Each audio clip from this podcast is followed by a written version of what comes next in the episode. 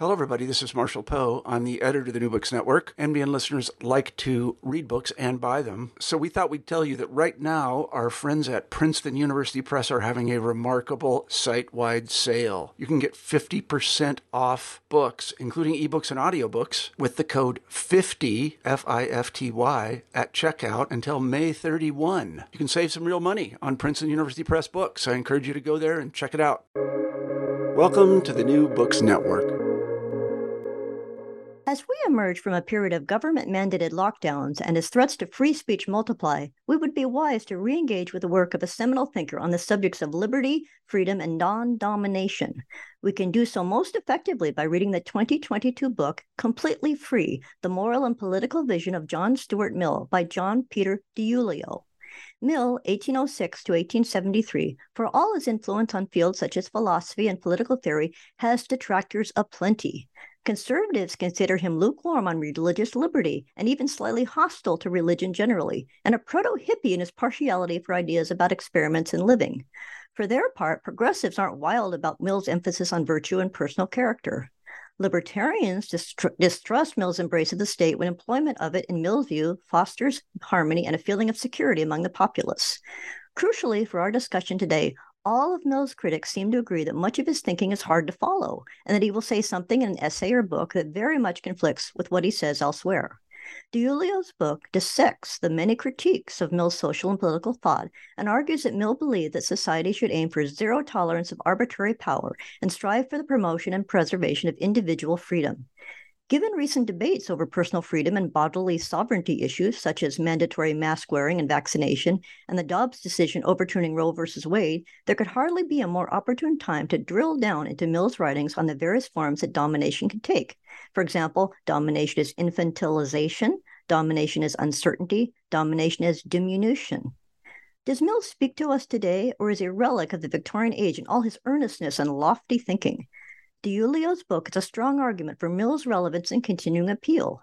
DiIulio writes, Mill is dedicated above all to the idea that the chief and most significant solution to any of the ills that we face as human beings is the general cultivation of deep feeling and high aspiration we learn how Mill managed to free himself of the mechanistic aspects of Benthamite utilitarianism in favor of a richer vision of human happiness that was friendlier to intellectual autonomy and love of the arts, while simultaneously demanding of the individual the pursuit of virtue and good character.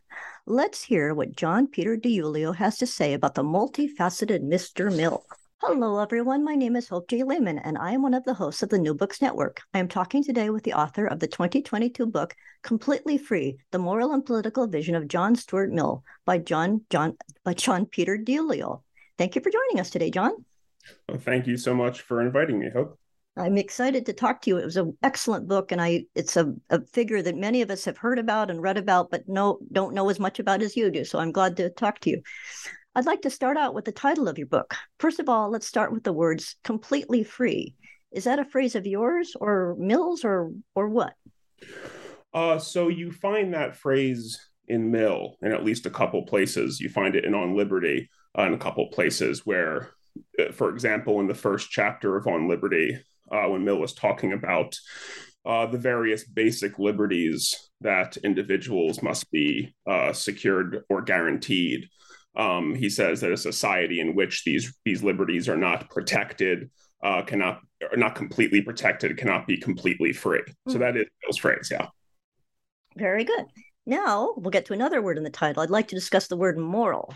And that seems like a word that has fallen out of favor in the last several decades. I know that a hugely influential book in philosophy was the 1993 book Making Men Moral by the noted conservative legal and political philosopher Robert P. George.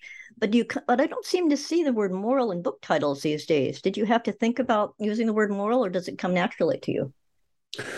Well, it certainly came naturally uh, to me in uh, writing this book and thinking about Mill in the sense that Mill is a you know moral theorist, mm. theorist par excellence. I mean, he's uh, thinks very carefully and uh, concretely about the duties and obligations uh, that we have, and has no trouble uh, calling these moral obligations. Uh, but I think that Mill, and we maybe we'll get into this as well, uh, draws something of a distinction between morality on the one hand and what we might call you know virtue or ethics on the other mm. that there are that morality is about the things we must do we're compelled to do uh, by our duties or obligations whereas issues of, of personal virtue personal excellence individual flourishing um, involve ethics and considerations of value but might not be uh, obligatory in the same sense so i think that uh, what has fallen out of favor certainly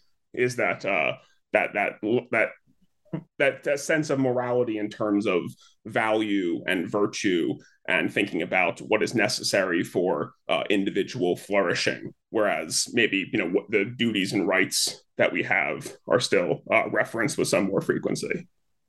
Thank you in your introduction to the book, you refer to Mill's work as musical and vigorous. And that's kind of, I wouldn't think that something that's about ethics and moral would be musical. Could you explain what you mean by that? And did, I find it interesting that you say that his pro, that you say musical and vigorous, because as you so clearly say in the book, many of his readers find him very difficult and eteliolated or dry, I guess. Yeah.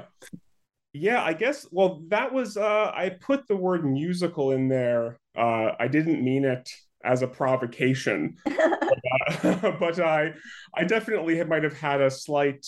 You know, one side of my mouth might have been twitched up in a grin when I put that word in there because Mill is often taken to be uh, a, a kind of a dry uh, writer. He and certainly in his own time and and thereafter, uh, he was considered by many to kind of be a you know stuffy uh, Victorian intellectual. He was called the saint of rationalism.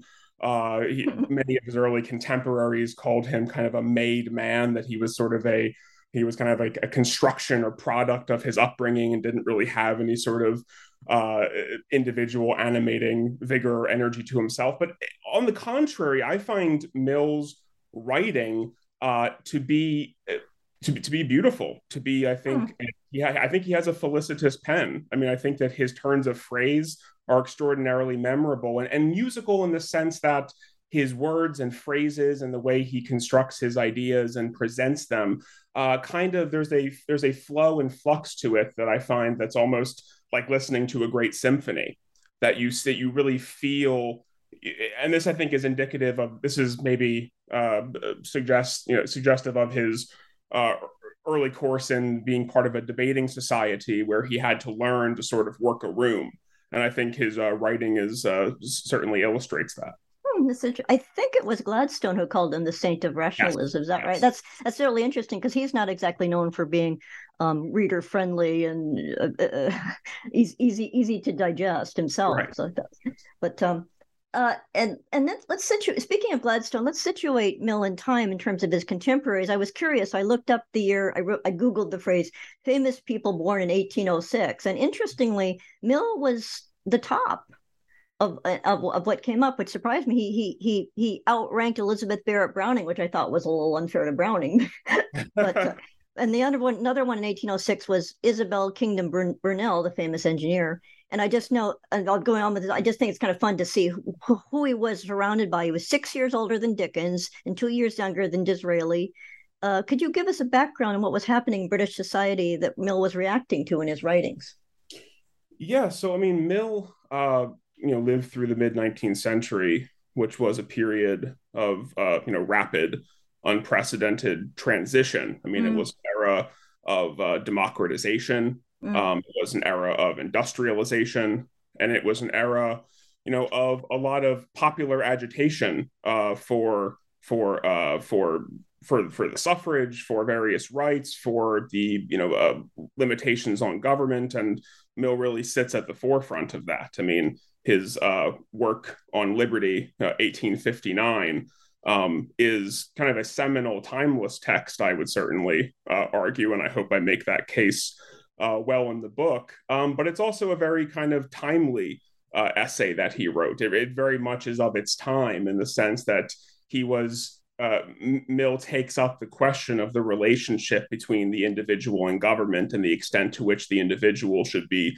preserved uh, from societal and governmental interference. And that becomes a more pressing issue in Mill's time because he also, see, like, you know, this is this this is the influence of Tocqueville upon him certainly, and Mill came to a lot of these ideas himself as well. He was concerned that in a kind of flat in the he was concerned that that we were moving toward a kind of flattening mass society mm. and that democratization while a good i mean mill i think certainly saw uh, democratization as something uh, positive and to be valued that it had certain uh, unique uh, danger that posed certain dangers and risks that had to be accounted for uh, philosophically and that you know obviously and on liberty that's the concern of you know not you know governmental interference certainly but also social interference. The censoring eye of the demos being I, I, think i phrased it in the book as mill was concerned about the individual existing in a kind of reverse panopticon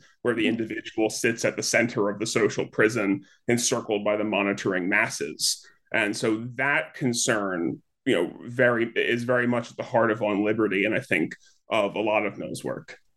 Yeah, how would you connect him to cancel culture in that respect? Because I, I thought of when you when you wrote in the book about the idea that he he was very concerned about public pressure on the individual, and there's certainly a lot of that with the mob mentality and all of that. But at the same time, there's a reverse phenomenon in American society that, in a way, and you also say in the book fascinatingly too that that he that he made the point that if you you could be people could if you were judge just calling out someone for for immoral what you consider immoral behavior you're you're you're considered a blue nose and a prude and a and a oppressive oppressor how how would you how would how would mill regard our own time in that respect um, I mean, I think that I think I say in the book that you know that Mill. I think I phrased it as our illiberal tribalism that mm. uh, that we see on, but that we see coming from a lot of different directions. That he would regard it with a mixture of horror and resolve. You know, oh, Mill. Interesting. Mill was certainly not a defeatist. I mean, he. I mean, this is interesting too because Mill is often uh, caricatured by certain critics as being kind of a you know rationalistic, uh, kind of progressive thinker. Um, and while he certainly had certain kind of hopes and ideals and a vision of a future society and future uh, ways of organizing society that he wanted to move toward. He was very much a rooted, grounded realist. I mean, he's he it was for him his moral and political vision, as I say in the subtitle, uh, was just that. He was gazing toward a horizon that we have to walk toward. You know, oftentimes uh, iteratively, uh, you know, taking three steps forward, f- four steps back, five steps forward. But he's, but, but, uh, so he was very much he had a kind of realistic view. But I mean, I think he would definitely regard the tendency of you know in he would see in cancel culture uh, the a kind of domination of the individual uh, by society that that the the the, the fear of uh, speaking one's mind uh, mm. and, and, thus being um, in in some way uh, punished by society such that one uh, become something of a social pariah. Uh, that that that really yokes the mind for Mill, and that fear that is exercised over the mind, Mill would readily, you know, discern and predict, as seems to be the case, that individuals will self-censor and not speak out, and and have a, a fear of speaking against any particular uh, reigning orthodoxy, whether left or right.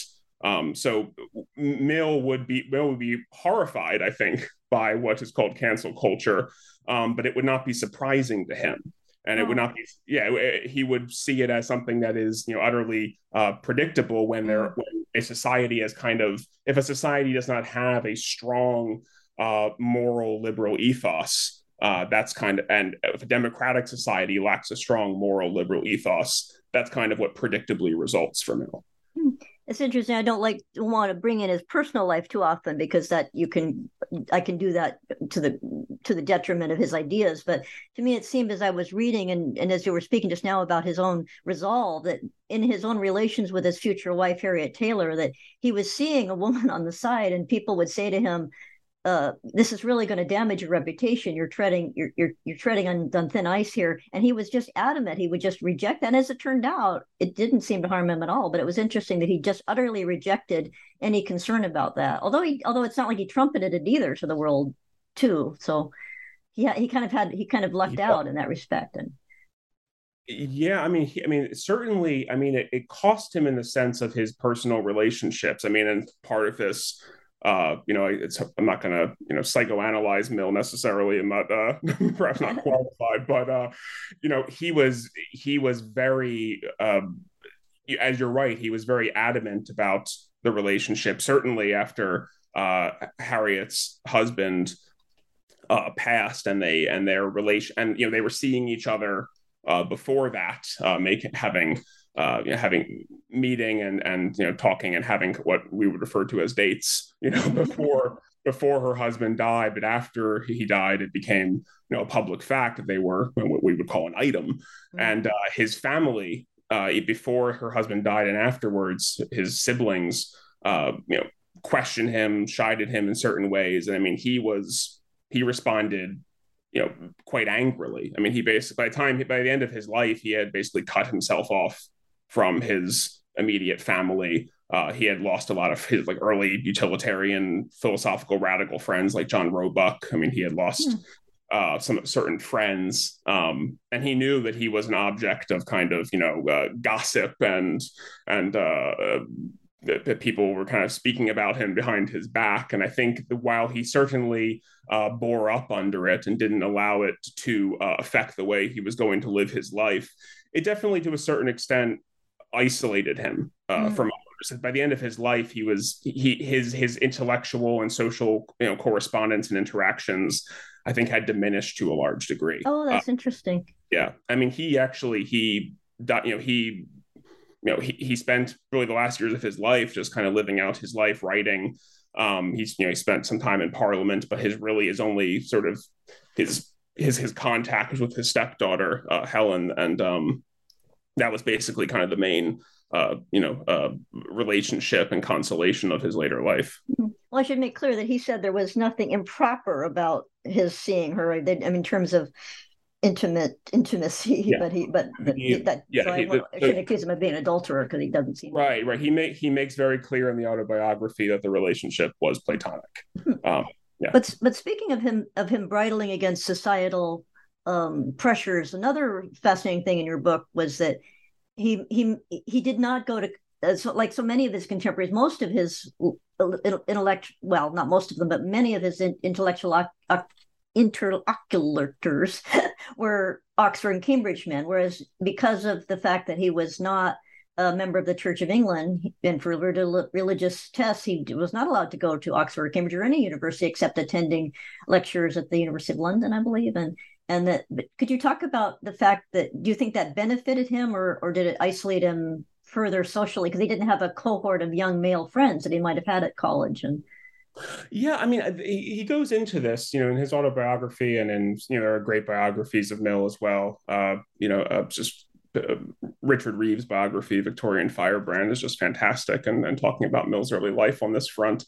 Um, I mean, Mill, it, it's it was interesting. Mill, you know, started out uh, very much uh, isolated by his father mm. from society. his his uh, his as is you know well known and kind of uh, among people who you know read and study about you know Mill in the 19th century. He was a his education was a it was an experiment basically, kind of a rigorous uh, experiment, which the 20th century philosopher Isaiah Berlin called an appalling success.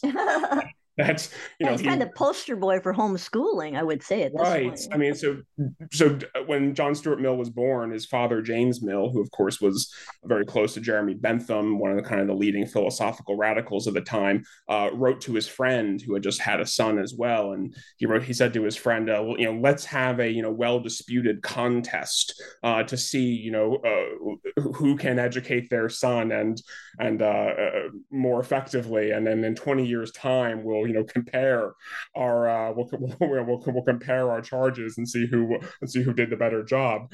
Uh, and of course, you know this is this is unfair if you imagine that John Stuart Mill may have had a uh, you know natural reservoir of ability and intelligence that is yeah, that's uh, right that, that far outstrips the the, the regular person. Even um, his photographs look like this walking brain.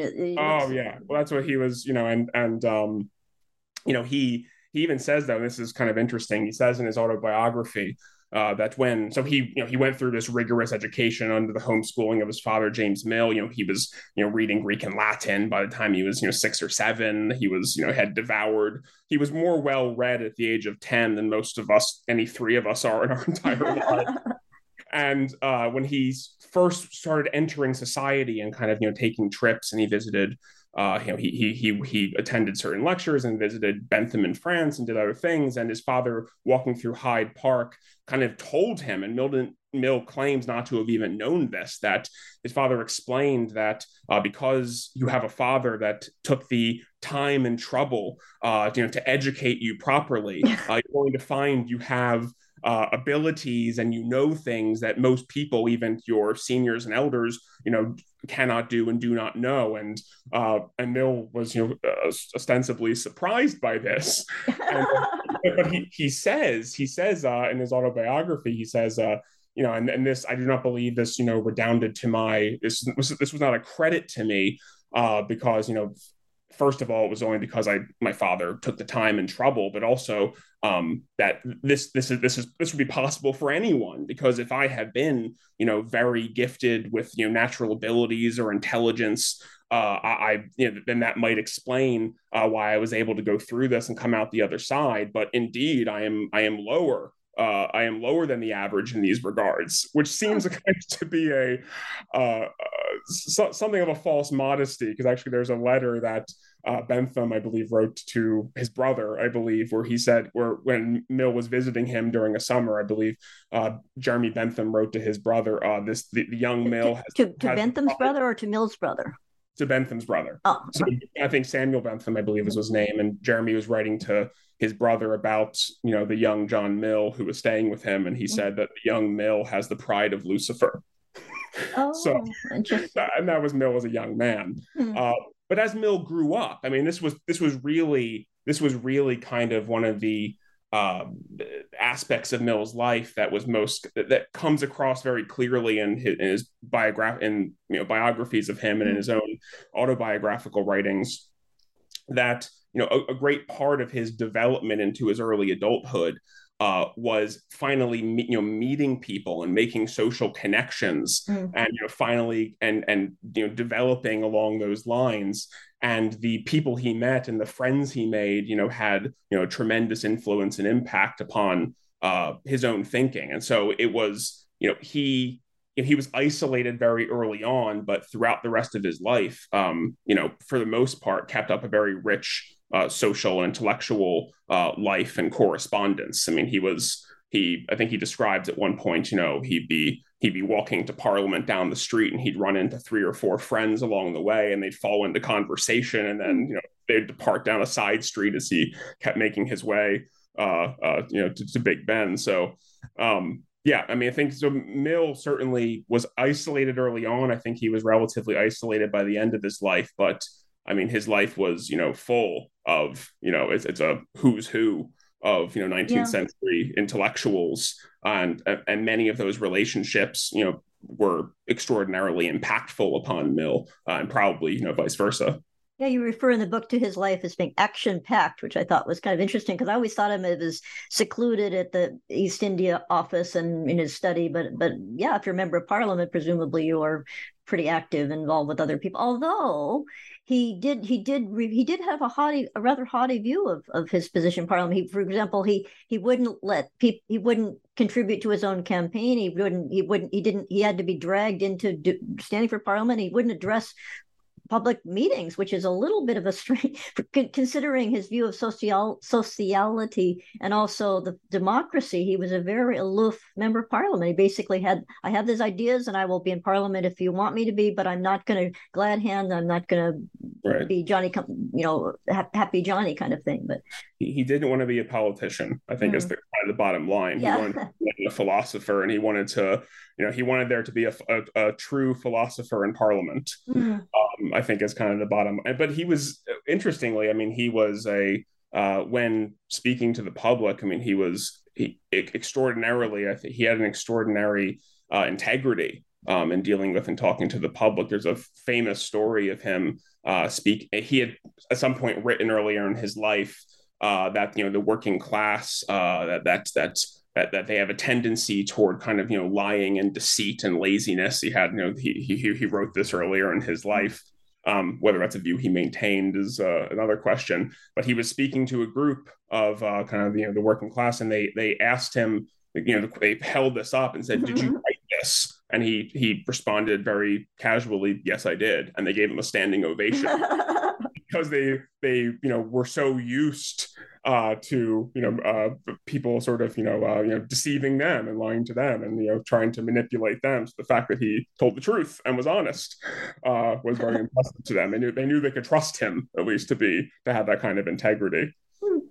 Well, given his, you mentioned Jeremy Bentham, and I it, it should be made clear that in your book in fact, probably the first third of the book, or at least the first, maybe the first quarter of it, I would say, is dedic- is devoted to thrashing out his his his utilitarian beliefs, his relationship with Bentham, and the very minute and discerning difference, uh, fascinating study that you make in in great detail about where his where he diverged and where he where he agreed with Bentham. And one thing that was fascinating too is that you talk about his his nervous famous nervous breakdown in, at the age of 20 in 1826 and you you you posit although uh, um, maybe tentatively that it was because he realized that he was a greater mind and a greater thinker and than Bentham was and that was kind of a shock because he'd been taught or demanded by demanded of by his father that you will basically worship this man and you will carry on with the utilitarian project. And could you talk about what what was going on there?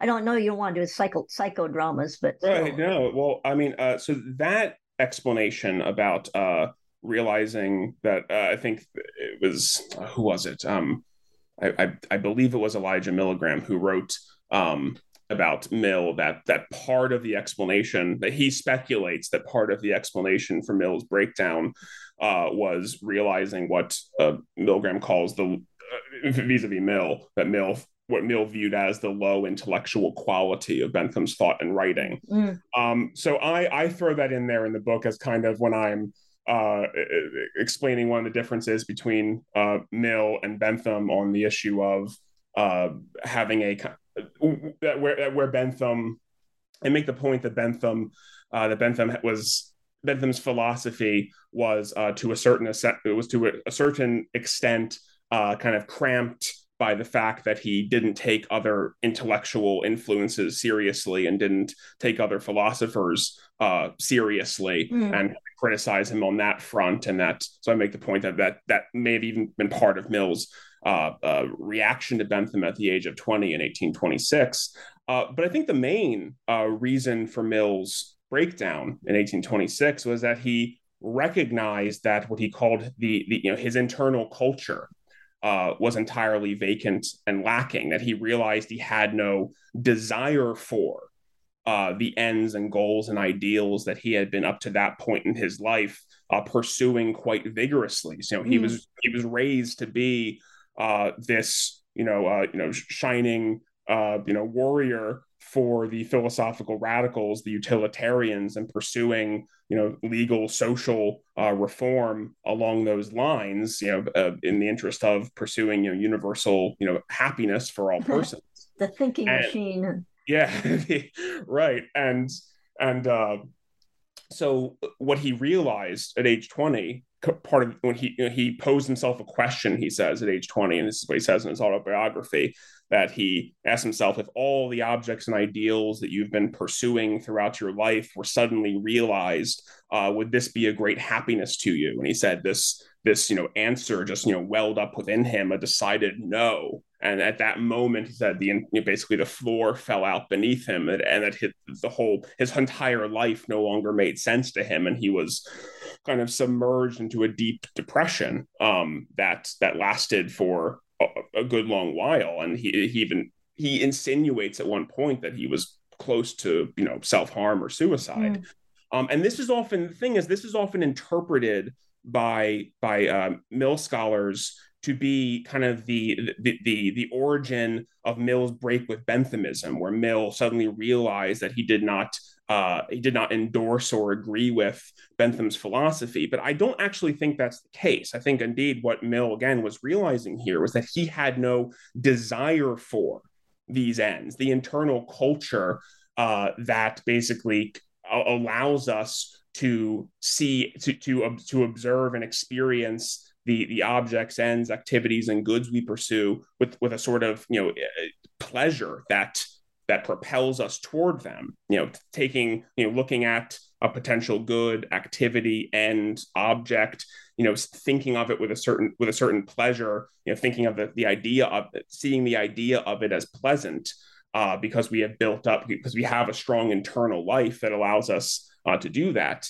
Uh, that was entirely lacking in Mill because he believed that he basically had this emotionally barren uh, upbringing that where his entire where he was just kind of this this walking brain, as you said, and did hadn't developed his emotions, his feelings, uh, his his sentiments all those things that that make not only uh, uh, life uh, possible and the development of life possible, but indeed worth living.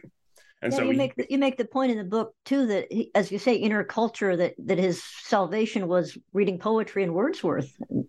right. So, fascinating. Right. So he he ba- basically he says that uh, it was through the discovery of romantic poetry, uh, particularly Wordsworth, where he uh, started to basically uh, engage in the engage in a kind of self remedial education that had been lacking uh, in his early life. Um, that he developed feelings, emotions, sentiments, and started building up a much richer, uh, more complex, uh, deeper, more nuanced. Uh, way of thinking and feeling and seeing that had been absent before because his father you know the, the, utilitarians in general early on but certainly his father had a very low view of poetry. He basically considered it to be a waste of time. And you know jeremy bentham said that poetry is you know prose where the lines fall short of the p- end of the page. Yeah, that was basically his his view of what poetry o- offered. And so that was basically absent. That that kind of you know the, the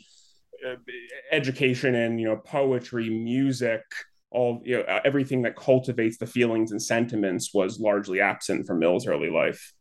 Yeah, when you talk about and the when you use that phrase that his writing is musical, when he talks about the cultural the cultural inner life is is he definitely was quite moving and, and making clear that he wanted everyone to have a deep cultural rich intellectual life. And I, I was curious. I, I, wanted to know what his pastimes were, so I looked up, and apparently he was a passable pianist and an amateur botanist. So that was kind of interesting. About he was very, very much self cultivation, but that was very Victorian. It, was he. He wasn't necessarily unusual in that, was he? Uh, um, I mean, most no. Victorians were were very well rounded. At least the wealthy were, but.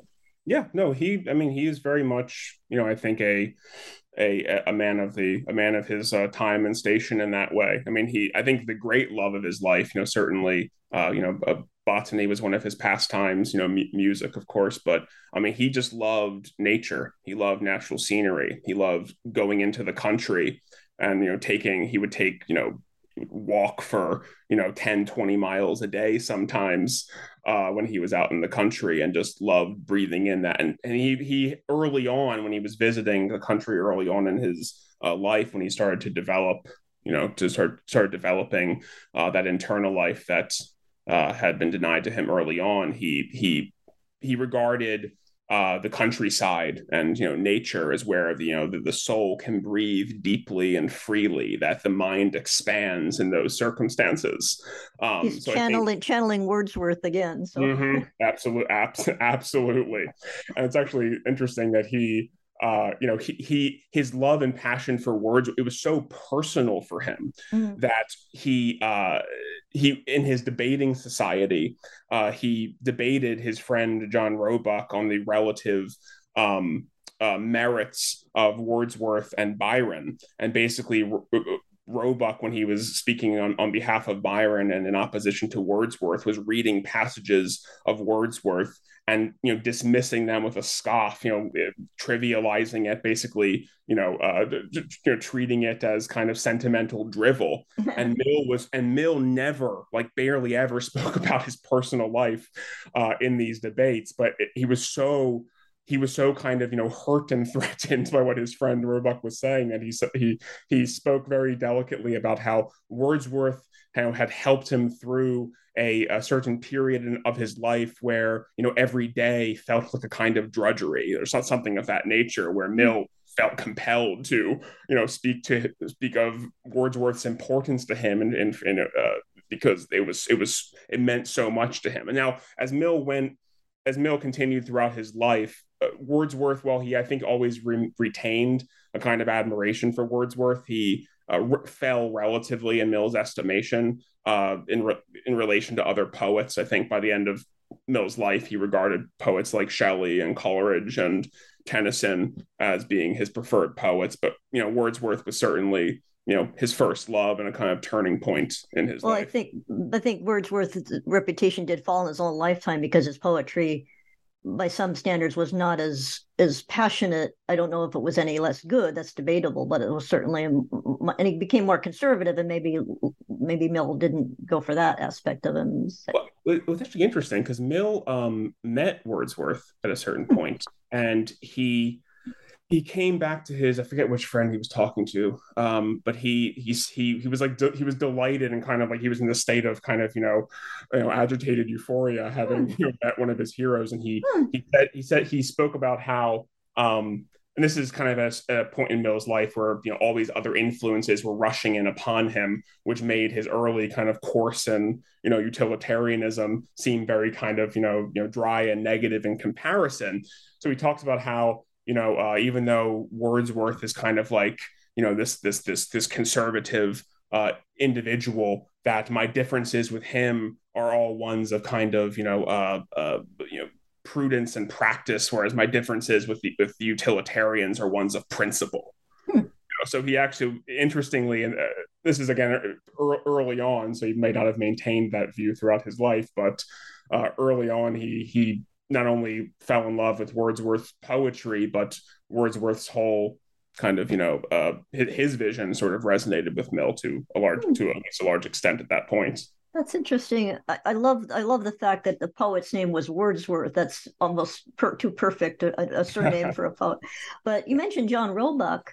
Um, you don't mention him so much in the book. because Is that because he was? I mean, well, you mentioned a, a little bit about him that there was a break, but you didn't go into much detail. Was that is he a significant influence on on Mill or? And he's kind of a forgotten figure. I don't think most people know about John Roebuck.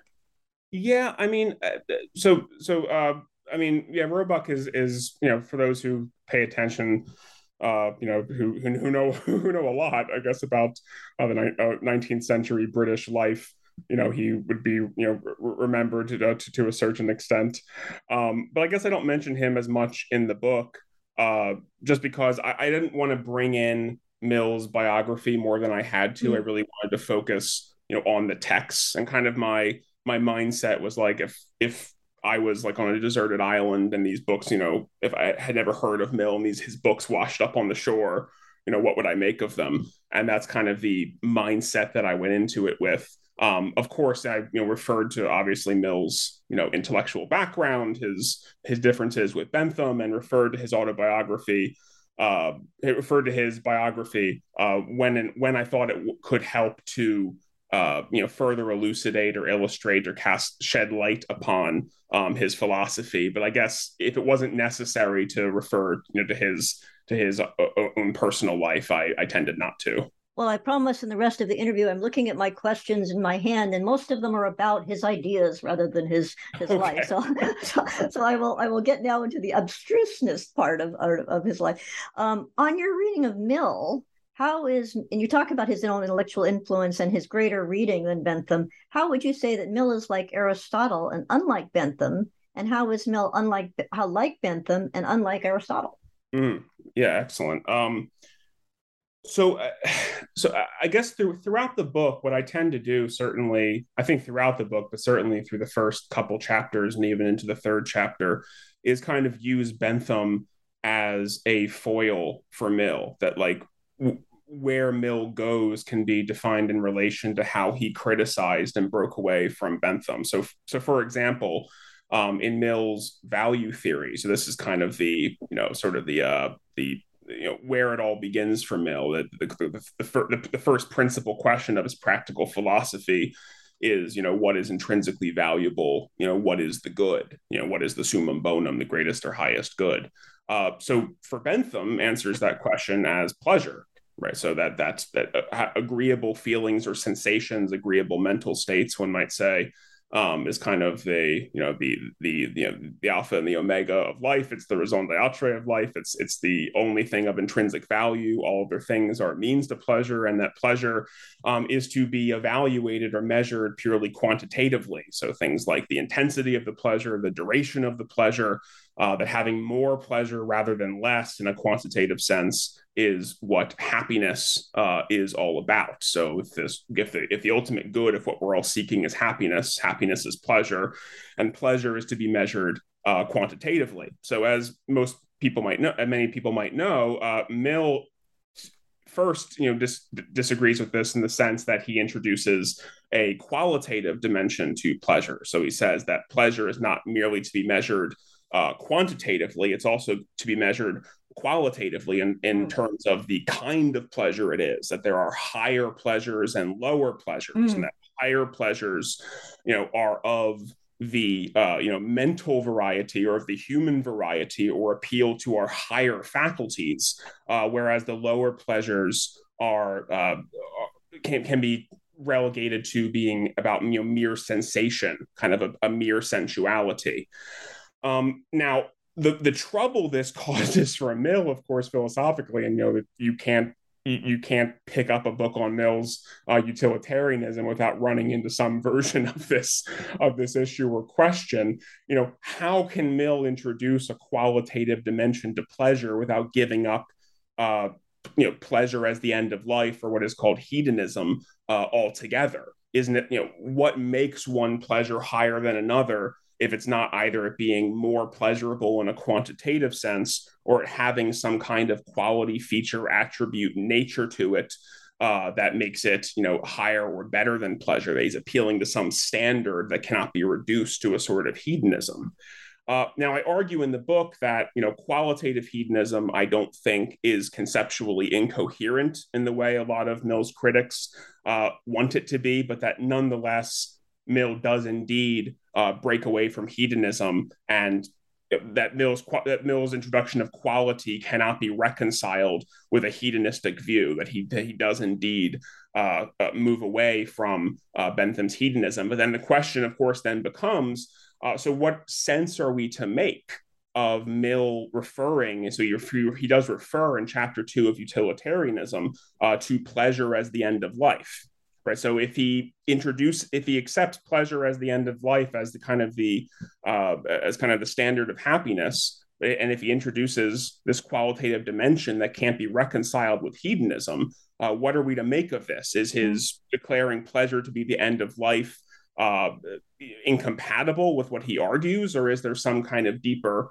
uh, reconciliation we can come to? And I think what he's doing, and I, this is kind of the argument I make in the la- in uh, the latter part of chapter one of the book. What he's do, I think, what he's drawing upon is the notion that ple- that pleasure is not extrinsic to the good life. It's essential to the good life, but it's kind of a byproduct of pursuing or realizing the good. And pleasure, in order for something to contribute to one's happiness, pleasure has to supervene upon the good or activity that one is pursuing or engaged in such that you know I do something for its own sake, you know, taking a walk, going to the opera, playing chess, and these goods and activities can be intrinsically valuable and intrinsically worthy in the sense that they appeal to and engage our higher faculties um, in activities that kind of have a certain you know quality or feature or attribute that make them uh, desirable. Um, but that doesn't contribute to the good life for Mill. And it's not just engaging in those activities themselves. We have to, you know, derive pleasure from that pursuit or from those goods and activities that, that they have to be pleasing to us. So the reason that Mill I think, can indeed coherently claim pleasure to be the end of life is that the goods and activities that are going to appeal to different individuals are going to be different. And of course, this is getting into you know, on liberty and his theory of individuality, that if the goods and if pleasure needs to supervene upon the good, but if the goods that appeal to different individuals are going to be different, then indeed we can talk about you know pleasure as being sort of the you know that that's kind of that that's sort of you know that's the sign or signal right that for a particular individual that they're realizing their particular uh you know their particular happiness uh, because they're not engaging a good or activity that appeals to this or that some other individual they're engaging in a good or activity that appeals to them and thus they derive pleasure from it and thus they uh, can live happily. And that's a very i think that's a you know mill takes that notion of pleasure being intrinsic to the good life but being what supervenes upon the good. So pleasure is ultimate it's essential but it is not itself uh, what the good is. And the good is the activity of the higher faculties in accordance with the higher pleasures, and pl- and pleasure has to supervene upon that activity for happiness to be realized. Well, spe- speaking of the ultimate good and virtue, and er, we, we, we discussed Aristotle, can we now discuss the other big A, which is Aquinas? Does he, did, is there any evidence that Mill read Aquinas at all? Or, and, and was he influenced? He, I think there's a small, a slight reference in your book to natural law how did, did did Mill have any any relation to natural law thinking? He's he's cited by Robert P. George occasionally in his public speaking, but mostly about um, Mill's ideas on liberty and free speech rather than philosophy. Is there is there a connection at all between Mill and how was he regarded by conservatives, uh, other natural law thinkers, and and other conservatives? Right. Well, I, so to get to your first question, I don't recall there being any place I don't recall Mill referring uh, to Aquinas in any kind of uh, constructive way where you know I, am not sure there's any evidence that Aquinas was an influence upon Mill or that Mill read Aquinas very closely. I could be wrong about that. I just I just I don't recall uh, that. But I think they're you know but in that Aristotelian kind of Thomistic tradition of kind of the the good life uh, being uh, that you know that in both of those cases, right, that that pleasure supervenes upon the good for both Aristotle and Aquinas, there is uh, a kind of resonance there. Um, the other question about how conservatives, you know, relate to Mill or regard Mill, I think the key distinction to make is that there are the reasons that conservatives typically think or imagine they have uh, for taking issue with Mill um, and the reasons that they you know actually have or ought to have for taking uh, issue with Mill. Uh, so typically, right, if you look at kind of conservative critiques of Mill, um, you know, we can go down the line that you know his value theory begins with hedonism but eh, you know, and ends up with a kind of you know that's the, the start of his value theory, and it kind of the and it, it, this the summit of it is a kind of you know uh, self-aggrandizing, you know, antisocial kind of atomistic individualism. Mm. Uh, so in his you know moral theory that he was you know while again modified and different from bentham in various ways he was a you know a consequentialist he was a, a benthamite consequentialist uh, in his liberal theory with the harm principle that he's you know drawing the strict dichotomy between the individual and society. He's offering us a you know libertarian radical principle of non-interference. Uh, so I, I and, and I then he also I was just going to say that I did find it confusing as a reader to under not not of your book but of Mill's thinking that he would talk about the the individual being paramount individual liberty but also he said and if you're free you will have more time to make society better and that you're it's so could you could could you explain the to to listeners the the seeming con, well you, i interrupted you you were doing it actually but the contra the contradictory the contradiction between sociality and the individual is the center. Right. So what i was so what i was uh saying there so what i was uh leading up to was that you know I'm those sorry. oh, oh yeah, that's, that's fine that's fine. Um all those reasons all those reasons I just listed for conservatives taking issue with Mill are reasons they might think or imagine they have, but I don't think that those criticisms I don't think are true to Mill um, even remotely. Um, I, I, don't think he was a hedonist. Um, I don't think he gives us a kind of self-aggrandizing, atomistic, antisocial individualism. Uh, I don't think he was a Benthamite or even really a consequentialist. I don't think the harm principle is kind of a principle of radical non-interference. So those are all. I think Mill can be kind of you know can uh, can be uh, acquitted on all, all of those charges. But there are other reasons we might get into that uh, conservatives might take issue with Mill. But to get to the question uh, you just asked about individuality and sociality. So I think for Mill, right, I think this is his rejection of psychological egoism, which he's often been accused of being a psychological egoist or a psychological hedonist. Um, in fact, I think Mill places um, strong kind of you know co-equal emphasis upon individuality and sociality as being uh, part and parcel of of the good life and being and being and both we have to both develop the individual and social aspects of our nature in order to be a fully developed you know well-rounded uh, happy person that we have to that it's not just about you know he defines you know, one of the again this uh, these the, the, the critiques that come of mill often come because you know, people are you know, Mill sounds one way in a certain set in a certain setting or a certain text because he's responding to a particular problem or answering a particular question or speaking to a particular concept like individuality and you know leaving the other half out even though he's not contradicting it or devaluing it. So for example in on liberty he says you know the only freedom that deserves the name is pursuing our own good in our own way now that sounds like a very kind of, you know, self-referential, individualistic statement. But that to Mill, it, Mill there is just defining, you know, w- the individual side uh, of of happiness. But we can't. But part of, uh, but pursuing our own good in our own way ought to include does include all of the you know social values and social desires we ought to have, and also excludes uh, harm and harming others and harming society, uh, which I, as I as I read that in uh, chapter three of my book, for Mill is is in the most basic sense. Uh, harm for Mill is a kind of you know injustice that we can't act unjustly toward uh, others. Um, so, but the reasons I, I think the I think the reason why a I think if a conservative was going to take issue with Mill, I think the you know the place to do it the place where you're going to have the most traction and where you can really press mill is on his refusal uh, to consider you know he he out of hand rejects you know the possibility of you know morals legislation morals laws mm.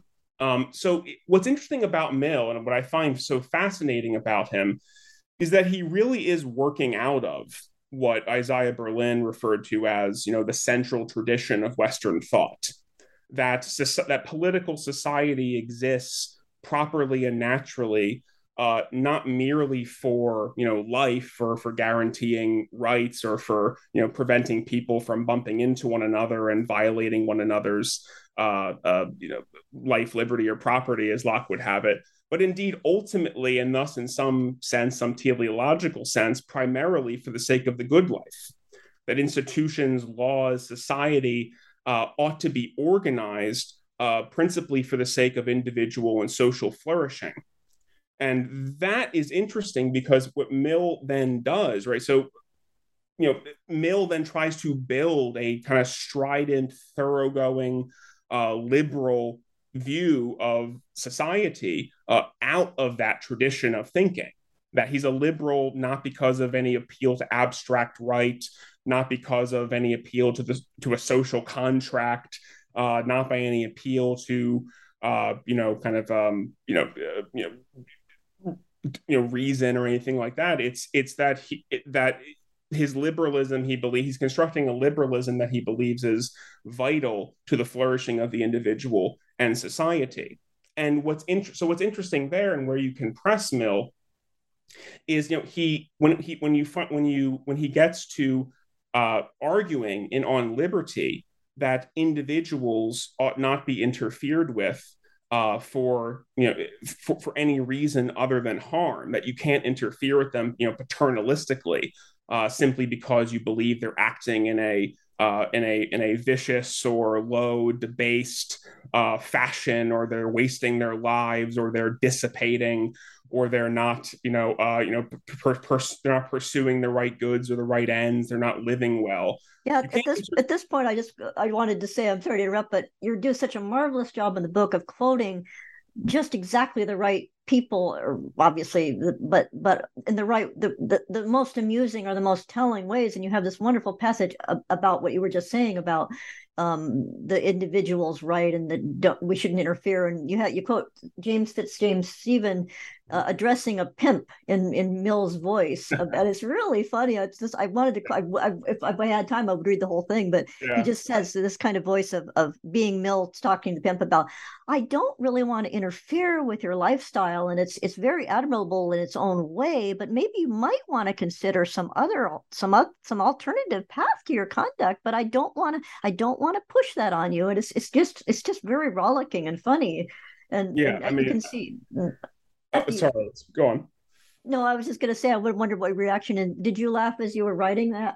Oh yeah. That? no I, I include that whole passage because i just found it so amusing. And i say uh, after quoting that passage you know that if uh if you know stephen is you know, if Stephen is Aristophanes here, you know, clearly yeah. Socrates, you know, from Aristophanes, the clouds, that he's just he's mocking him scathingly and relentlessly, but also very humorously for kind of his impossibly circumspect attitude toward all so-called, you know, experiments in living. Um, and that's, you know, and that's, you know, you know, Stephen, you know, kind of, you know, hits the hits a nail on the head there in a sense where, you know, there's, you know, that you know is you know whether or not Mill there is making some kind of category error between you know intellectual virtue on the one hand and moral virtue on the other. I mean, Mill clearly believes, as any Aristotelian would, that uh, the development of, of virtue is all about you have to be habituated and educated and cultivated properly in order to lead lead a good life mm. and that knowing what the good is you know it's you know he's he's uh, you know knowing what the good is is not sufficient if you don't have the kind of uh, uh, uh, you know proper moral makeup in order to uh, in, order to exercise your uh, faculties properly in accordance with the good. And so there's it's kind of like you know what's in what sense will persuasion or exhortation uh, be at all efficacious um, with people who don't who don't ha- who don't have the kind of virtues and excellencies that a person needs to have in order to act well and to act well with pleasure. And I think you know Mill, of course, there's that point you know on liberty, maybe the most controversial uh, passage uh, in the in his essay and perhaps in his entire corpus, where he says that of course, you know, he says, oh, of course, my my doctrine of liberty, this harm principle, that's that that's that the individual should only be interfered with when they're acting harmfully, or as I would interpret that, unjustly. Uh, this does not apply to people in the immaturity of their faculties. He says it does not apply to what he calls, you know, children or barbarians. Mm.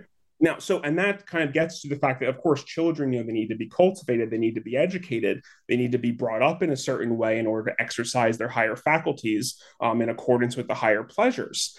But the question then arises, and it's a it's an interesting, and this is where I again I was kind of getting to this, where a conservative could really, I think, press Mill on this point and have some traction. Um, that you know, what about if we're in, if we're just you know, positing that theoretically, that's true. That let's just follow Mill for the sake of argument that his doctrine of liberty does not apply to individuals in the immaturity of their faculties. Okay, well, that then applies, as he says, to you know barbarians, which you know ostensibly Mill would say you know exist in you know lower states of society, certainly not you know, certainly not Britain, but you know, as he was, but other other places out there, you know, uh, and this of course applies to children who exist in lower and higher states of society, right? So children are, if you have a society, you're going to have children, but he doesn't really. But what about those, you know, barbaric or childlike adults that exist in a higher state of society? What about those individuals, those those those those individuals who have obtained, you know, the age of reason? Who are still in the immaturity of their faculties. This is, you know, whatever we want to say about that, you know, whatever arguments, you know, outside of Mill we want to make about that, for Mill, theoretically, this is a really interesting issue because his basic response to this, right, is like, well, he, he, he says in On Liberty, if society allows, you know, individuals to grow up mere children, uh, society only has itself to blame.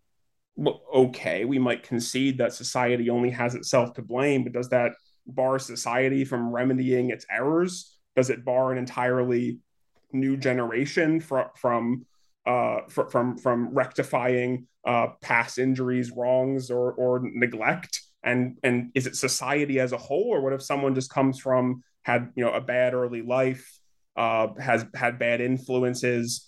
It's not society as a whole that is to blame necessarily, but only particular parts or aspects of society. So why can't other as- why can't other uh, uh parts of society uh, you know st- step in uh, when the individual is clearly you know uh, dissipating or clearly acting in a you know a- acting in a, uh, a, a vicious or low debased manner. And and that's theoretically for mill is a real question. And he kind of i mean there's a sense in which mill just like doesn't want to have it. Like he just doesn't he he wants to kind of shove that issue aside and and and wants to push it into the wants to push it into the shadows. And so he kind of has these that that is that that issue being the issue being the question of an, an adult, not a child, in a higher state of society who seems to be in the immaturity of their faculties. Mm. Well, I, I, I, I, was going to say on that point, it's kind of funny because you talk about his his reaction to regarding people as children. There's that famous quote when he was in Parliament and fed up with the conservatives. He he wrote, he said, "All it, although it's not true that all conservatives are stupid people, it is true that most stupid people are conservatives." Right. kind of, he he had a, a, quite a number of people that he regarded as as uh, uh, as maybe not worthy of public admittance to the public square on his level. Well, I mean, interestingly, there, I mean, that's a, you know, uh, I think uh, in Russell Kirk's The Conservative Mind, you know, he opens the book with that quote and sort of, you know, so, so Mill is framed and cast immediately as, you know, the great enemy of conservatism and as being, you know, the overflowing font of the absolute worst of, you know, modern liberalism. But one little thing on that, because Mill, I think in that, I think it, on that, when Mill was saying that, he was referring to the Conservative Party Mm. Oh so yeah. He wasn't, yeah, he wasn't referring to like people who were conserv who had conservative views. He was referring to the members of the other party. So he was kind of was he was speaking in kind of like a you know a, a you know a provocative partisan fashion. I mean, Mill had. I mean, you know, I mean, he he he kept up a you know a a, a had, had a deep and rich appreciation uh, for conservative intellectuals. Um, so I I you know while it was perfectly uh, understandable and, and irresistible uh, for someone like Kirk to begin his book with that. And of course, that line is always going to be trotted out when people need to uh, kind of, you know, uh, frame Mill in a certain way. Uh, the context, I think, forgives him a little bit. That's true. I should I should have said it was in the midst of, a, of the debate. Oh no, no, no worries. Because I mean, Mill, you know, that's I mean, Mill, Mill, the Mill, the politician, right? Mill was a staunch member of the Liberal Party. And while he, again, his intellectual life and in his own personal philosophical views, I think you can see elements of you know conservatism in in various ways. But uh, uh, he certainly politically, uh, you know, was was raring for the fight. So. Well, at this point, I just want to remind listeners that we are talking today with John Peter DiIulio, the author of the book Completely Free The Moral and Political Vision of John Stuart Mill. And now, John, can we've we've uh, you've covered very help. Was there anything more on that topic that you wanted to add, or I interrupt you a lot? I know. So. Oh no, it's fine. No, I just think that if I guess my my point there is that like if you know I don't think you know conser- conservatives looking at Mill, I don't think it's I think it's high time, let's say, uh, for conservatives to you know there's nothing wrong philosophically with bringing Mill to the table because Mill's not a hedonist. He's not an atomistic individualist. He's not, you know, a Benthamite consequentialist. He's not kind of a, you know, radical libertarian. In fact, on all of those scores, I think he has views and has his his philosophical output can be that a conservative can find it not only resonant but interesting, helpful, and, and I think it uh, the, the only real point of you know conflict if you they were gonna, if a you know conservative was going to have coffee with Mill, the point that I would uh, urge him to you know press Mill on is that issue of why you know obviously Mill wants to say right that like of course you know uh, you know, if, if people are engaged in certain kinds of, you know, voluntary associations, friendships, families, you know, uh, churches, what what have you, that in those voluntary circumstances, uh, th- those parties can, you know, if it's part of the relationship, right, those parties can more or less kind of, you know, uh, you know, interfere in various ways with the individual's activity to kind of, you know, spur them toward uh, better conduct. But why can't you know, why can't society, why can't the law play a subsidiary role? And I think that Mill, while Mill, I'm sure, you know, could, you know, has answers and wants to argue the point, um, that's where I think that's kind of the, you know, I, I, it's not the Achilles heel because I think Mill has strong prudential reasons uh, for resisting morals legislation. But of course, you mentioned uh, one of my old uh, teachers, uh, uh, Professor George, uh, who in his book Making Men Moral, he has he as well has very strong. He he happily and eagerly concedes that there may be strong prudential reasons uh, not to engage in morals legislation. The question is why, on in terms of principle, why is it wrong in principle to consider the law or or social pressure as being out of bounds uh, to play a subsidiary role in preventing individuals from you know falling victim to you know various vices and various kinds of activity that are contrary to individual and social flourishing. And i just think mill there it's kind of the you know it's the weak hinge you know it's the place where the, where the welding is not quite what it ought to be mm. in his in his philosophy. And that's that's really where i would press mill. But even but once we get there once that becomes kind of the locus of concern i mean we've already gone a very long way toward I won't say rehabilitating, but you know, seeing Mill in, in a light that you know doesn't put him into any necessary antagonistic relationship uh, with conservatism with conservatism writ large. Well, I think your book is very valuable, and that's really one of the reasons you wrote it was to have all of these different camps and factions and schools of thought discover him anew. And you and you and you say very very helpfully to the reader that I just wasn't satisfied with with any of these critiques. And I wanted to um, summarize encapsulate and, and, bring in a new a new view. And I'd like to ask now that we've dealt with the conservatives um, I don't know if you saw it but there was an interesting uh, news story about Nadine Strossen, the former head of the ACLU. She had a piece in the New York Times in the summer, I believe, and she said she's she, she's shown in the picture wearing with a red MAGA style hat that says "Make J.S. Mill Great Again." Is, would would you buy one? Oh, oh, certainly. No, I think I mean I think Mill. You know, here's what I'd say. Like, uh, I've been asked. You know, I, I won't I won't ask you to ask me, but I've been asked. You know, you know many times you know, I, I, think about this often too, like, you know, what am I?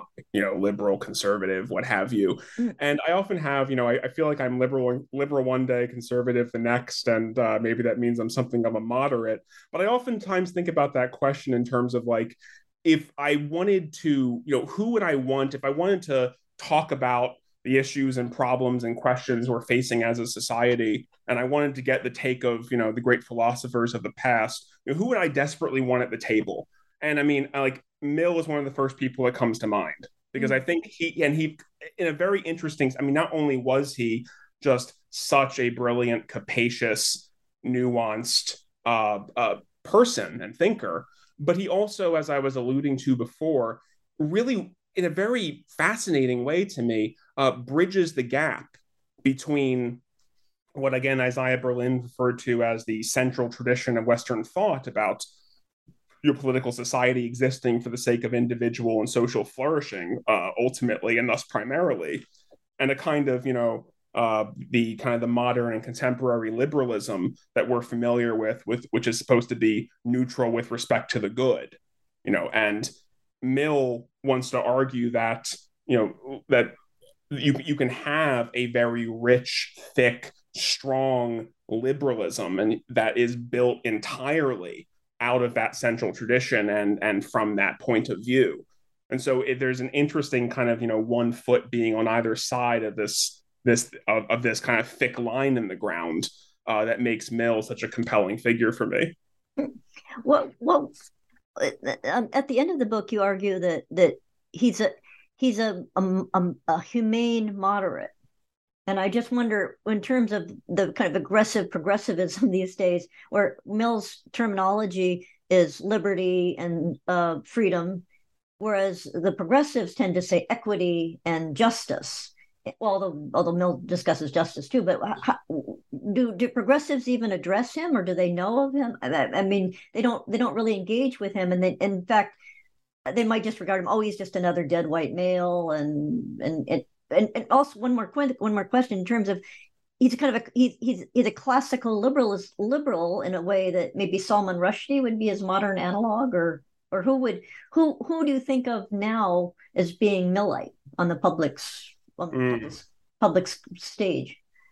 Yeah, well, I, I, think the the first to the first question about uh, Mill vis-a-vis kind of the the capital L left. I mean, I, I think that the the left and and and progressives in general, you know. Uh, uh you know, I, I, don't, I don't necessarily, you know, see them engaging, you know, seriously with Mill, but mm. in a sense, like there's just a different story there. There's a different narrative. They have different, you know intellectual uh, influences they're rooted in a different tradition right so the, the story i tell in this book is like you know you, ha- you have to follow along eh, not follow not, not follow me not, not understand what i'm saying but like you have to be willing to see this story unfold and follow mill's train of thought and logic and find it you know at least find it plausible if not compelling and and and it and it, you know from the you know from looking at you know what do individuals as individuals you know desire in order to make them happy you know mill plants that seed and it grows into this you know classical liberal uh, you know republican uh, vision of of individual and social flourishing. And so that's a that's a whole story that's a whole narrative that you know uh, is you know if you start from different premises if you te- if you have a different kind of once upon a time then you know the the story unfolds very differently. Um i mean you know for, for Mill right it's it's everything begins you know i think uh richard reeves uh in his book his biography of mill helpfully says that I believe it was Reeves who said that Mill is a a liberal, a Democrat, and a socialist in that order. Now, socialist does not mean for Mill you know, kind of, uh, you know, state, con- you know, kind of the state socialism that we uh, typically think of today. He was more uh, talking about uh, limitations or ways of curbing uh, the sort of, you know, laissez-faire uh, capitalism that was, you know, prevalent in the 19th century, which inspired obviously a lot of the more, you know, radical socialist writings. But for Mill, everything begins it has to you know come from liberty affirm liberty nothing that violates individual freedom um, is acceptable. Uh, freedom in the sense of non-domination, that you know, kind of a zero tolerant, a zero tolerance po- uh, policy for arbitrary power. That you know, Mill would rather you know, Mill would rather see the world burn than than give that up. And nothing, nothing ultimately good, nothing ultimately and truly and sustainably and enduringly good can come from any other eh, without respecting uh, liberal justice and individual freedom that those those two values uh, sit at the core. And even if they even if they seem to pose roadblocks or inconveniences uh, to making you know social political progress across certain dimensions uh, the inconvenience or roadblock they pose is only apparent. That that nothing good truly can come uh, with with nothing good can truly or enduringly result uh, that that does not uh, respect or originate in uh, individual liberty and uh, personal freedom. Those things have to be respected and sacrosanct if we're going to make any kind of true progress. Well, you, you make the uh, you make the point in the book that one of the most fascinating, and I, I wish I did let, let left more time to go through all of them, but you talk in the book about um, his concept of domination, and just read read some of what what you had as as demoralization, domination as demoralization, as diminution, diminution, as enervation, as infantilization, as trivialization, as trivialization, as uncertainty. And I wonder if you could pick out whichever one of those you think were really key, because it was a fascinating section of your book, and mm. and uh, because I hadn't thought about he, he so it's as you say it's very rich and nuanced and are those are those his terms or again are those are those your terms um, I mean, these I, I kind of slapped these labels on. So I was what I was doing in this section. I think kind of the the context here is that so I, I come at the end of uh, in chapter four i make an argument that you know while mill obviously you know understood individual liberty uh, to be you know kind of how we classically what we classically understand it to be as kind of you know the freedom of the individual from interference and had various reasons for valuing it and even uh, protecting it you know uh, that ultimately his kind of his richest deepest concept of freedom was what we might call non-domination which I take this from another one of my uh, uh, teachers and mentors, uh, Philip Pettit, uh, where uh, liberty is not in that in those terms understood as mere you know freedom from interference. It's freedom from arbitrary power.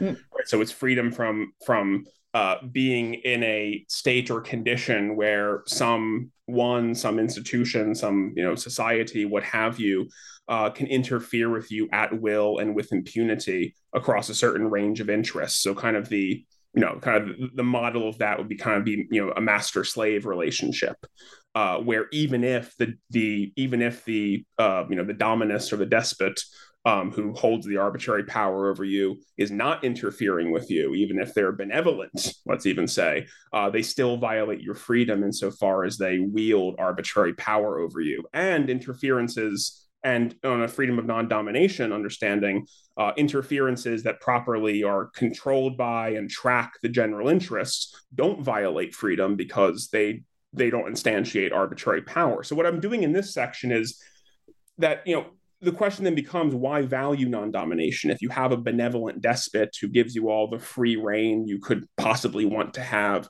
you know why care if they're you know a dominus or a despot who holds arbitrary power who could interfere with you if they so chose as long as they don't?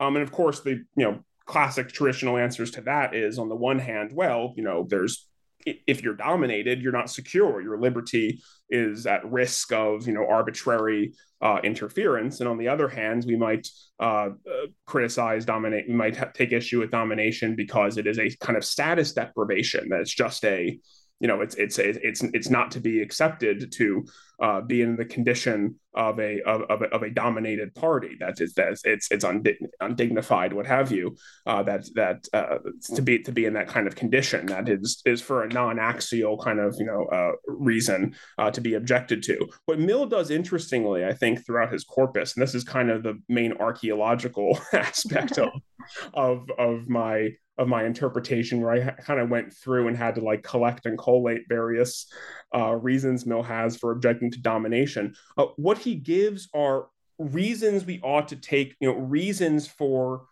valuing non-domination and taking issue with domination that are kind of they're ends based in the sense that that where we where Mill explains in various ways why domination is contrary to individual happiness, but they cannot be reduced to interference. There are reasons for there are reasons that domination conflicts with, violates, undermines the happiness of the individual that doesn't have anything to do with the tendency of the of the dominus or despot to interfere with the individual. So for for example, so for example, to get to your finally get to your your your question, uh, so, for example, something like uh, you know domination is diminution, uh, where the where the despot or the dominus, if they hold, if if they have a kind of power over you, a kind of responsibility uh, for conducting or controlling or regulating or governing uh, a certain aspect of your life. Um, that they have a kind of, you know, if all the sovereign power is, you know, is vested in a you know a, a a, a monarch or a dictator or what have you, and you don't have any kind of say you know political uh, sway or control. Um, that basically takes an entire arena of human activity where the individual could develop could cultivate, could exercise their higher faculties in accordance with the the higher pleasures of that particular uh, arena, and thus achieve, and thus and thus you know cultivate and develop their nature in a new and different and direction and thus kind of augment their happiness, the, the, the their their flourishing. You know, kind of the you know the, the it's you know those branches on that those branches on the tree of happiness can thus you know kind of grow out and uh, you know grow leaves and flourish. Well, you know if if a despot, you know, say holds all political control and authority, well, those branches off the tree of happiness are snapped off. You know, if it, it, it diminishes the extent to which one can uh, develop one's uh, nature, it diminishes the extent to which one can exercise their higher faculties, and thus diminishes, you know, kind of ultimately what they can be as a human being. Mm. Um, so that's that's like one area where it's not that the despot is going to interfere with you in any particularly objectionable way. It's simply the fact that what you could, as an individual, uh, partake in and have responsibility for and develop yourself in accordance with um, is taken out of your sphere of influence, and thus you are to that extent uh, diminished in your flourishing. Well, I just want to say, as I read the book, that when he t- when he an, an extensive discussion of his views on um, auto- personal autonomy and freedom from arbitrary power, reading it in the middle of a pandemic after we've seen a, a lot of uh, well meant, but clearly, clearly, in some cases, excessive uses of arbitrary power that didn't even make sense scientifically. I, I don't want to get too political, but it just seems as though people could read could read Mill and talk about maybe we need to rethink the use of arbitrary power in emergency situations. And i think that can you talk about about his value in that that it makes us what are what are we owed as citizens and what is our as you say at one point mill would say well that's that's your own fault that you're not exercising your autonomy and yet you have to be a responsible citizen and care for others as so mm-hmm. forth and so on. So there, he seems like the ideal thinker for such a comp, so many complex debates about public health and individual sovereignty and free, free, religious liberty, which you quote Robert George as saying he simply wasn't very interested in, even in spite of the fact that he was a victim of a lack of it. But he just wasn't. That was not something that that really buzzed him particularly. yeah, I mean, I think you know he does refer to just to you know not just to uh, you know uh, go off on that point for a second. He does refer. I mean, he he refers to religious liberty and on liberty. I mean, he talks about how religious liberty is the one area where where people have uh, hitherto defended it on grounds of principle. Um, he talks about you know later in the book about uh, the importance of allowing uh, for kind of religious education. So it it was there, it was in the background, but he didn't see it as kind of like distinctively um, important, let's say, from other kinds of liberties. But um, to get to your point about uh, the pandemic and uh, COVID, um, I, I, think reading Mill, if you know someone who takes Mill seriously, who is very invested in Mill's thought and thinks that he presents a persuasive uh, vision of uh, of the individual and society and the two in concert. Um, I think there are a few reasons why one and such why such a person could be uh, concerned with or critical of. I mean, again, I'm you know absolutely no, I'm a citizen observer of this as anyone else is, so I'm certainly no expert, but just in my own observations, uh, a few reasons why someone could be concerned. Um, I think first of all, uh, in the in the public discussion about you know what to do about this as the pandemic was just getting underway. Um, there, I don't think Mill would be sufficiently satisfied with the extent to which individuals kind of coveted their their liberty their true liberty i mean not you know obviously there's the you know there's the kind of I mean, mill's not a libertarian i don't think so. There's obvious there was obviously that uh, aspect of the conversation. But uh, the extent to which uh, there wasn't a sense that liberty is something more than a kind of nice thing to have. It's a you know it's a you know it, it it's good while it, it, it's good while it lasts. It's good to have it. It's a nice privilege.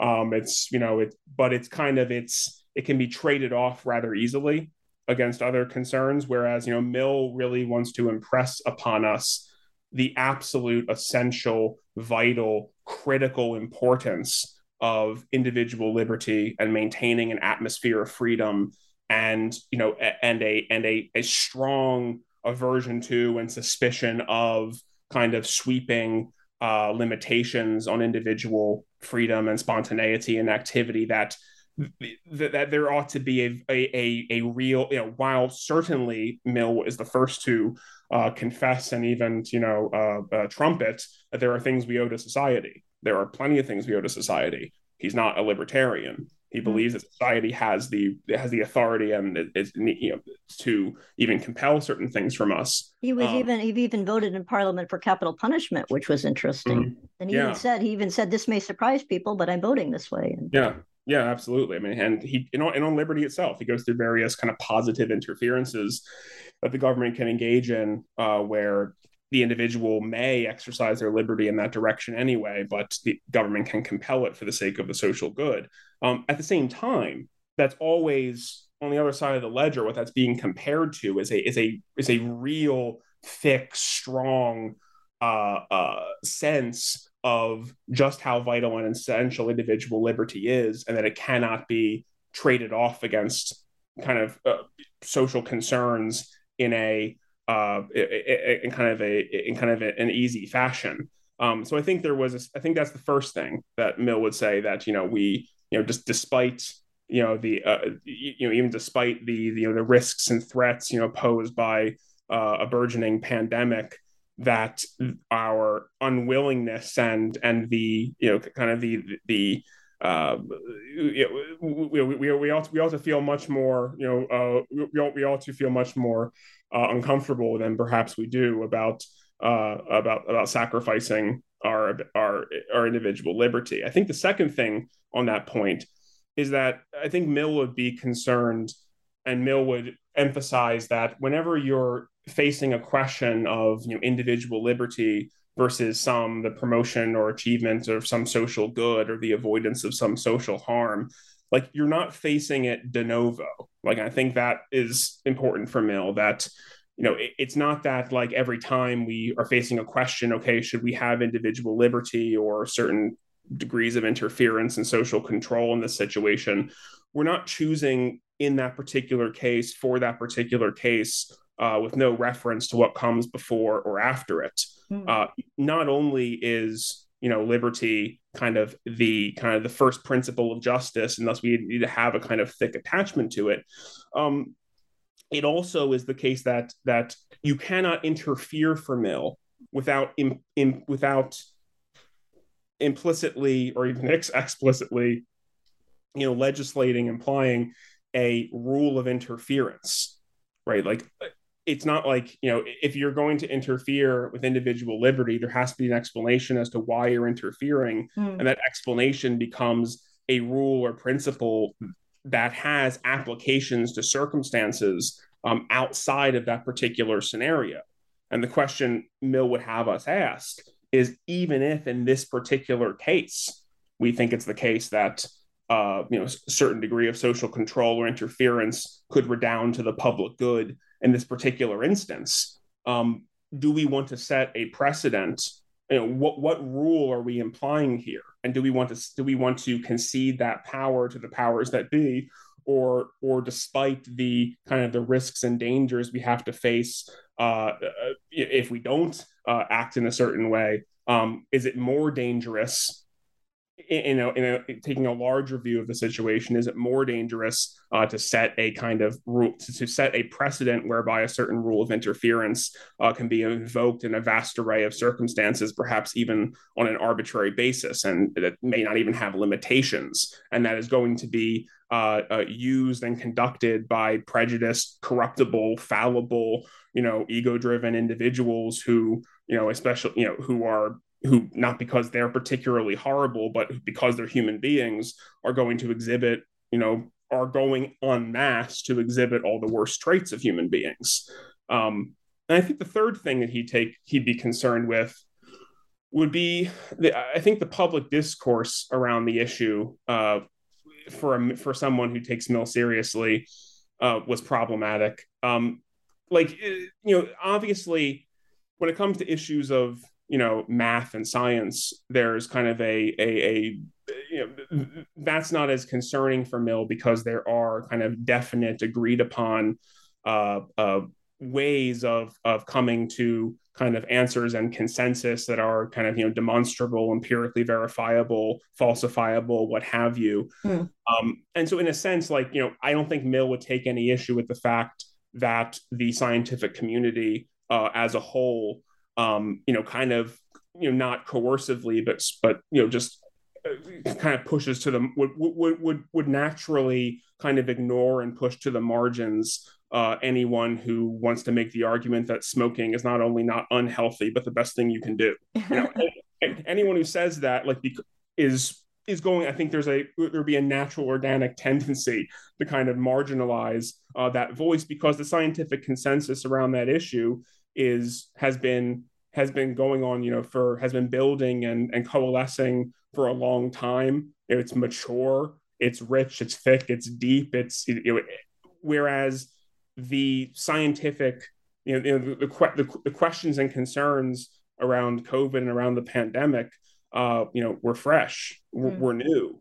Uh, there wasn't that there wasn't and it isn't, at least as far as I can tell, uh, any kind of scientific consensus about what we were facing, what the optimal ways were of dealing with it, and to a large, I mean, is it, it there are, I think, re, a reasonable case can be made and has been made, right? Perhaps wrongly, perhaps, you know, for bad reason, for bad motives, but a reasonable case can be made and has been made that the response to the pandemic was catastrophic mm-hmm. and was and was in many ways a failure and in many ways made the problem worse not better and that it didn't actually you know there's that it, you know it didn't actually save uh, the people it was intending to save. In fact, it may have you know that it that the effect of you know the lockdowns and masking and everything else. Yeah, masking of a three year old in particular right, is... you know weren't exactly all that effective. And of course, the op you know the the opposite side wants to say, well, you know, they, they immediately caricature one side or the other. You know, mm. you know, one side, you know, the the people who are criticizing kind of the uh, you know kind of the orthodoxy are saying you know these are you know authoritarians and the other side is saying well you're just you're you know you're just callous and saying just let it rip you know through society um, whereas there's a very there's a, there's a uh, you know a, a, very rich middle ground there where people where people have tried to plant their feet but have had difficulty doing so uh, because of this tendency uh, to regard, you know, the scientists and experts um, in charge as having a as treating them as if they are representing a scientific consensus that has been coalescing for decades and is mature and uh, and and to and to that extent uh, they can properly marginalize uh, dissenting voices. I mean, which is just not the case. Now, if the you know, argument, I mean, and it makes no sense to shut down speech in that regard when the issue is so eminently contested and contestable. Mm. I mean, so I mean, I think Mill would would see the uh, the way the the public debate surrounding what we were dealing with and how to respond to it, the way that unfolded was to was deeply problematic. I think for anyone who takes you know chapter two of On Liberty uh, seriously, and I think if if if if it is the case that the you know that the the response to the pandemic was in many ways ineffectual counterproductive and had a vast array of perverse and unintended consequences i mean i think mill would you know say yeah told you so mm. you hmm. know hmm. well well john thank you i've taken up a lot of your time and i'd like to ask you now this is the traditional final question on the new books network and that is what are you working on now oh yes well I actually i'm I am currently uh, working on a, a new project. Uh, hopefully, it'll be a book. Um, I hope so. We like that at the New Books Network. Yeah. hopefully, uh, I, you, you, never want to count, you know, uh, count chickens or pages before before, before, they hatch or are written. Um, but I'm uh, working on a, a, new project on the uh, Elizabeth Anscombe, who was a 20th century analytic philosopher. Good for you. A philosopher of action uh, uh, project, you know, a, a kind of a she is largely credited with kind of rediscovering uh, virtue ethics um, and moral theory. And I'm it's a project focused on her action theory as it as largely as it relates to the question of uh, human freedom or free will. So sticking sticking with the uh, topic of freedom, but kicking it up to a more one might say uh, metaphysical level. Well, that's wonderful. I think that American audiences need to know about her because she's she's well known in Britain, but I think less so here. So so that would mm-hmm. be wonderful. And with that, I will just thank the scholar we've been talking to today, John Peter DiIulio, author of Completely Free: The Moral and Political Vision of John Stuart Mill. And thank you, listeners. And I recommend this book. I read every word. It's excellent and very timely. He makes John Stuart Mill not only a Victorian, but a man of our time and all time. It was really very, very good reading. So thanks, John. Thanks, everyone. Bye bye.